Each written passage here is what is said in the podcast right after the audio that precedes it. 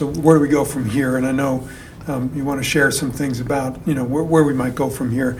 And I'm, I'm curious in your in, in your view, um, and, it, and it seems to me some of the interviewees that we brought into the to the network is is that um, there's vaccine injuries, and, and in many cases the vaccines are compromising immune systems and allowing uh, pre-existing conditions to, to, to flourish. And, and so there's higher increased rates of, of cancers and things of that nature, but all indications seems like across the board, um, there, there's, there's just less of a defensive immune system to, to hold them back. Yes. Um, and, and, and, and we've talked um, previously, in fact, recently with Dr. Um, Paul Harch about this, this whole inflammatory issue, and you just touched on the whole gene therapy part of it, the you know the, the regulation of our genes and, and, and these Mhm. enzymes for anti-inflammatory um, being upregulated and inflammatory downregulated and, and things of that nature. Do you see an opportunity for hyperbaric oxygen to help in those areas? Is it clear to you? I'm, I'm curious. Well, it's it's the most exciting thing that, that has really piqued my interest in this field, which you know I had been a part of some, you know, in a clinical way some years ago. Had not been involved in the research about it, but of course this is what has been uh, has come to the to my attention recently with the assistance of my colleague and friend uh, Dr. Ted Fogarty and his work with Dr. Harch. So the work that they've done has been extraordinarily stimulating to me because it does exactly hold a potential and a promise for being able to address some of these injuries. I can't say that I'm familiar exactly with the literature yet about this. As with many things in medicine, we start out with anecdotal reports. In other words, we see people who have actually improved with a course of therapy for their particular conditions, which uh, there are many which are we see now related either to the so-called long COVID or to the post-vaccination uh, symptomatology that people develop. So there's a lot of anecdotal evidence and increasing numbers of, you know, and we expect to see there will be more actually published reports of the progress in this area. It is sort of a renewal. It is a renaissance in this field as I as I see it, uh, because there are huge numbers of people who are involved now that potentially could be helped by this form of therapy. And so I find it very exciting to be um, at least uh, brought into this again at this later stage of my career, which you know has has made it very uh, interesting uh, for me to contemplate. One, one of the r- more recent occurrences is the uh, frontline doctors, similar to the, the, the three young ladies, as you stated, that started the Freedom It's called Voices for Freedom. Voices for Freedom in New Zealand. Uh, frontline doctors very active in, in a lot of what you're doing um, and promoting the truth about what the science is telling us. And uh, and I think you put it kindly that that um, they might take the science and set it aside, and that's that's basically burying it um, and and, uh, and and not giving it any credibility. And it's unfortunate um, because th- these are some very these are brilliant scientists without um, conflict of interest or motives for what they're saying. They're simply looking at what the science is telling them and, and, and using their expertise to advise us. And so, so in you know, with, with all that said, um, to me, this parallel that that that I was educated in hyperbaric oxygen somewhat as a structural engineer. To me, it was high school biology or college biology that that led me to understand it and to start reading these studies, these clinical trials, some peer reviewed, um, and and really understanding some of the conflicts that could exist even within that. That it wasn't good science because there was a conflict and there was a there was sort of a predetermined um, conclusion, you know, up front, and that's what they were out to prove. And some of them become more clear as you read more and more of them. Um, and, and that is that this suppression of science has raised the awareness of this this conflict of interest. That is, um, you know, I, we won't talk about what what the intent is because you know that's a slippery slope on what the intent is. Yep. But it's something that hyperbaric oxygen seems to have have suffered from for. To me, it, you know, going back, it's it's nearly hundred years. Because back to um, to Cunningham, the Cunningham Ball, Yep. which um, people should be aware of. The Cunningham Ball back in, in Cleveland, Ohio, was a five-story hyperbaric chamber, and uh, and the amazing results. And the medical industry just completely um, destroyed this poor guy. And uh, And so, so I think I think the, the, the fact that this can happen, and, and, and they're they're going after you for raising awareness about it, um, lends credibility to the fact that this could have been happening for a very long period of time. And I think that's absolutely true. I mean, if we look back to the establishment of the um, American medical schools um, after the Flexner Report in the early 1910s, um, this was actually a, a report, uh, an analysis of the medical schools existing in the United States at the time, funded by Mr. Rockefeller, who is a uh, holder of the uh, of the petroleum products that were used as the basis for pharmaceuticals. And the result of this Flexner report was the closing down of many of the, what we would call today, naturopathic schools of medicine, or those which related to even homeopathy and some of these other areas that are now considered to be alternative or non traditional medicine techniques. And you have to wonder why is it that that all ended up um, happening where those schools that showed that were uh, uh, shut down were the ones that dealt with natural products and the ones that were formulated and allowed to exist were those that used pharmaceutical based products and only pharmaceutical based products and surgery and radiation and all of that. Conflict of interest, once again, has been with us for a long time. Yeah, where would we be if, if, if medicine was not, you know, just focused on what's best for the patient and uh, not going down that path? And so, so, so anyhow, we're bringing awareness, and and so I think it would be great for for anyone listening to this would get on listen to some of your podcasts. Sounds to me like you have, have a rich understanding of it and, and can really help to, to educate them on some things that are really important moving forward in avoiding some of the mistakes that we make by putting all of our trust in, in, in, in things where, where you know, we're dealing with political motivated, science denying you know, individuals. And, uh, and it's, not, it's not just in New Zealand or in the U.S. I think it's it's a global issue. It is a global issue, and I'll just touch on that point just a bit in regard to why is it that American medicine is so dominated by big pharma. We know that there are only two countries in the world. Uh, it, until recently, I was corrected, but perhaps classically, two countries in the world allow direct to consumer pharmaceutical advertising on television the United States and New Zealand. Interesting. So, why is that? And what is going to be different as a result of that? Let's contrast that to what happens in Ukraine. Now, my wife is Ukrainian, and so I've been in um, Ukraine a number of uh, times, and I've actually been a, not only a, a, colleague, but actually a participant in the Ukrainian medical system, as I, I had actually been hospitalized there for, you know, a medical condition. Their approach to uh, healthcare, uh, being as it is, it's going to be somewhat compromised by you know, the, the history and all of that uh, as, a, as a Soviet country. But in many ways, they actually had much more of an interest in the nutritional and the food side of what makes a person healthy or diseased. It's not that they don't know about medicines, it's just that they put them in a proper context. And there's, once again, going back to the original statement that Hippocrates made, the original physician from more than 2,000 years ago, let food be thy medicine, let medicine be thy food. And so that whole idea that you know, we're going to be dependent upon pharmaceutical products, whether it's drugs or vaccines or anything else, and deny the innate capability that we have to heal ourselves when we are given proper nutrition and proper food and, and you know, all of the other things that are important, sleep and, you know, stress relief and all of those things. That is, is something that seems to be taking us well down this unfortunate path that we see today with the decline in the health of American people.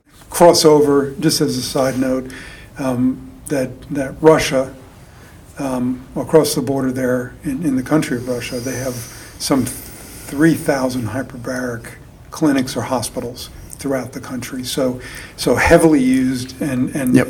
and of course not influenced, um, certainly with television advertisements for some of the um, medications that are out there. And so, so, so coming back to your career as a pulmonologist, and I'm curious if you're aware of this, that back in the mid 90s, maybe 93, earlier to mid 90s, that the American Heart Association endorsed hyperbaric oxygen as a therapy for people suffering um, or recently having suffered from a heart attack, that their hearts would heal in one third of the time. They endorsed it.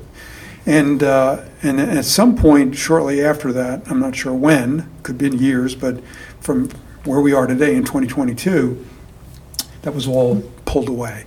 They hid it. So, so they took that endorsement and they put it on the shelf and said, okay, we're not going to do that. Um, are, were you aware of that, that, that they had endorsed that or that there was a benefit there? I was not aware of that, but I'm frankly not at all surprised. Um, we've seen a number of other sort of alternative therapies uh, over the years that have been squashed, and the people who provided them and who uh, presented those, uh, the research related to that, have been squashed like a bug by mm. organized medicine, and by therefore we assume, you know, the huge pharmaceutical backing of organized medicine. We can look back at the statement that was made by two of the former editors of the New England Journal of Medicine, which is one of the most prestigious medical journals in the world. And when Dr. Arnold Relman finished his term there as the editor of the journal in somewhere in the 90s, I think it was, uh, he said, Well, you know, I had to look back and say, well, maybe all of the studies that we were publishing there had been unduly influenced by pharmaceutical companies. And in fact, maybe what we believed to be a correct conclusion may, in fact, you know, be open to suspicion. And after him, another editor, Marcia uh, Angell, who was the next editor of the New England Journal, had concluded much the same. So this is not just something that's a fringe effect within, let's say, an alternative therapy like hyperbaric oxygen. It's even uh, affected uh, those um, studies that we assume are going to be reliable enough to produce um, an approval of new drugs and new agents. So this, the degree of corruption within the field of, of medicine and science in, in general is, is, has, has just been very disappointing for me to have to come to realize towards the end of my career now, having relied upon this for you know all the years that I was practicing, as being you know a reliable source of, uh, of guidance on the use of medic- medications. One of, one of the things that, that I think that, um, it, in, in a way to, to guide the narrative, and, and so um, I think that the, the professionals that are in hyperbaric oxygen, the medical professionals, um, at some point they're they're you know they have that feeling they're disappointed they're they're concerned they're they're somewhat disgusted I would say um, with you know where they're you know they got into this for a reason to heal people and it seems like their their hands are tied when it comes to something as simple as oxygen under pressure, as, as mm-hmm. we say has been around since the second day. Mm-hmm. Okay. yeah. Okay. And so, so when you when you see these commercials on television and you see you know this this drug, very often you'll hear that, it, that one of the side effects could be inflammation. And so, so hmm. in some of the discussions with the, the doctors here, you know, we, we go back about um, we all die of inflammation. It comes in different forms. Okay that, that if you were going to take a medication that causes inflammation, why would you not pair that up with this natural anti-inflammatory therapy? Mm-hmm. And wouldn't that possibly that medication be much more effective if it wasn't causing inflammation and it could target what it was doing? So, so, so maybe there is a place, and that's sort of the soft approach. Well, maybe we should work together, and maybe you should be looking at this as a combination. Yeah. You know, and so, so there is there is that that um, I'm, I'm sure clinics deal with. Patients come in and they have you know they have their list of medications they're on. So what how does it affect those medications? Wouldn't it be great to have the studies that show you yeah you can take that medication while you do this and and not this you know sort of um, mm-hmm. risk that, that that is involved. You know if you if you as a clinician in a hyperbaric clinic. Um, don't say, look, you got to get off your medication before I do that. You know right. that you could actually, you know, explore that. And so, I so, think, yeah, absolutely. I mean, I think that's that's the way we're going to uh, be able to make more of an approach into the conventional allopathic world. Uh, is to say, well, we're not replacing what you're doing. You know, we're augmenting it. And by the way, let's see if it actually turns out that it's more effective than what you've been providing. And you know, if you can if you can do that on enough cases and enough studies and enough different uh, indications, then perhaps there's a capacity for inroads. But you know, I think what it happens is that it may be that the benefit of hyperbaric therapy, whether with oxygen or even without it, as we're now seeing in some of these low pressure hyperbaric treatment centers, what you may find is that the actual treatment itself can be so effective that it really will threaten, you know, the drug-oriented world uh, that we have been trained in as physicians. And when you threaten, you know, to take away, you know, the drug companies uh, effectively their bread and butter, then you can count on being, you know, you can count on, on having, um, you know, fake studies published, uh, you know, that show that it's ineffective or, or whatever it's going to be. Mm. Um, you know, I, I, would just like to say, hey, let's do the science here. Let's do let's do the science here. Let's design some studies that show the difference between using a drug-only model for a given series of indications and one which is a you know a, a drug and a hyperbaric model and in a hyperbaric model. I mean, that's that's how you would like to do that, and you'd like to do it in sufficient numbers that you can gain statistical significance, and then you'd like to see it published in not an obscure journal, but in a major journal. But the problem is, as we've seen with the, the vaccine scene, uh, the, vac- the vaccination scene, and with some of the studies that have been uh, showing adverse effects, is that they're not only not published in the uh, in the major journals, they are specifically rejected by the major journals. Yeah. It's not as though people have not tried to get this this groundbreaking information and adverse to the narrative. We have to say, you know, this, this actually challenges the narrative. They're not allowed to be uh, published in the journals where they're going to have the most impact. Mm-hmm. And and so you know, Dr. Pierre Kory has had on his recent Substack uh, paper uh, uh, uh, blog where he describes just what happened with respect to the treatment of some of these, um, shall we call them repurposed drugs for COVID 19 uh, infection. And what happened when various um, journal articles were, uh, were um, sent to, to be published that had gone through peer review and he just goes through the whole scenario of of the corruption that has allowed the rejection of these time after time after time after time, mm-hmm. even good studies that should have been known by the general public and should have been picked up and actually acted upon by those who are in positions of authority within our government. Well, you know, to, to me, it seems that you know there there is the solution out there that you have this functional medicine, you know, where they're coming up with therapies like hyperbaric oxygen. Um, you know, you have IV therapies, you have the electromagnetic flux, the BEMER, you know, mm-hmm. saunas, so things of that nature. Ozone therapy. You know, there's a there's a there's a list of them. I, I've not I've been un, unable to find anything that's more comprehensive than hyperbaric oxygen. Um, it's mm-hmm. really more about dosing, and that's that's where that focus needs to go on the dosing, like the low pressure, higher pressures, wound care. Yep. You know, then then mm-hmm. it's a mm-hmm. matter of coming up with the right protocol, you know, for yes. that. And then you have the Western medicine side, which is just drugs, drugs, drugs, taught in medical schools and all that. Yep. And now we have this this emergence of this um, um, integrative medicine, where they're integrating both. Mm-hmm. And so, looking for the right solution. Clearly, antibiotics have a place if you can't get rid of the mm-hmm. infection. And so, so that Western medicine antibiotics that have been around since penicillin um, you know, very important, right? So there's some really important things there. So we can't just reject that right. entirely. So there's mm-hmm. that. That's where we should be, right? We should just be looking at everything and deciding what's best for humanity. And so it's the spirit of humanity that, that needs to be embraced here, is it not? It is. It is. It, uh, you know, talking about integrative medicine, I mean, it's interesting to me that in New Zealand, our our group of what should we call them dissidents that believe still that we need to talk about informed consent. We need to talk about, you know, potential injuries. This is a group which is called New Zealand Doctors Speaking Out with Science, also available online as NZ or nzdsos.com.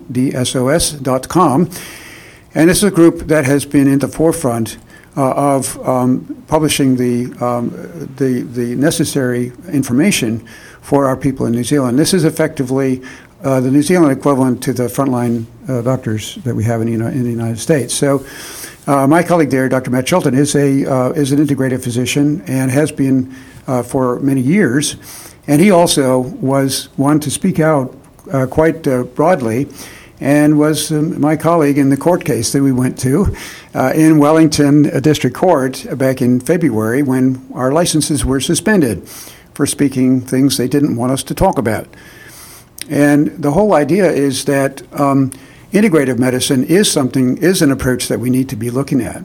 Most of the members, or at least many of the members of this organization, this NZDSOS, are in fact either alternative medical practitioners or integrative and so forth. They've, they've had already been in tune with the idea that we need to get beyond drugs and pharmaceutical products only. So this is not an old, it's not a new idea, it's an old idea. It's just an old idea that's becoming much and more relevant as we see the corruption of, you know, the pharmaceutical-based approach to medical practice. Or is it the pharmaceutical-based approach to politics? They're intertwined, aren't they? I mean, because we have to imagine that, you know, our uh, legislators and all of that are, are they really doing what's best for the people, or are they doing, you know, either being unduly influenced by, you know, the pharmaceutical companies through, well, good old-fashioned lobbying and that sort of thing? And so, um, you know, that that it leaves us as as as the people, it leaves us in a in a you know bad frame of mind. Well, really. anybody that's squashing debate is, is, is not out for the benefit of all. They're You- not. That, that's right. And so, I mean, when, when I see somebody being shut down, I say, well, I, want to go there. I want to find out what they're talking about, you know? Because, you know, truth will out eventually. Um, and, and you can only squash truth for so long. Um, and yes, you have, you know, great, you can exert great political power to shut people up, but the truth will out. It will be known, even if it takes a long time for that to happen.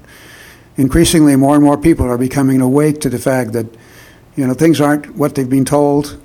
More and more people now have personal uh, understanding, uh, you know, relations, either friends, colleagues, or whatever, that have suffered from real injuries related to this inoculation product. Uh, and so, as our approach is in hyperbaric oxygen network, is to actually let people know that you know there is a solution for this. Let's let's sort of try to get that out into the into the uh, uh, to, into the public arena, so that people can know. Yes, okay, we're suffering, but is there a solution to this? And this, I think, is going to be a, a major uh, potential offering to help a lot of these people.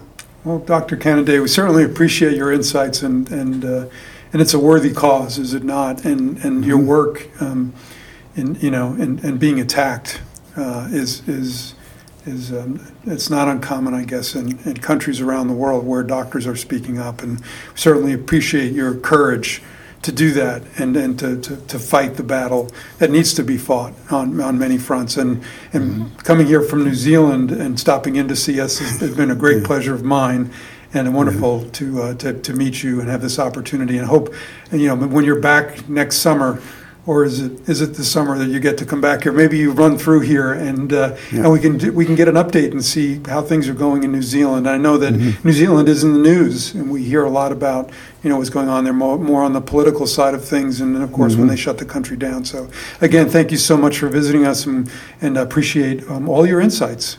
Uh, thank you, thank you for inviting me. It's a pleasure to be here. Have a safe trip home. Thank you.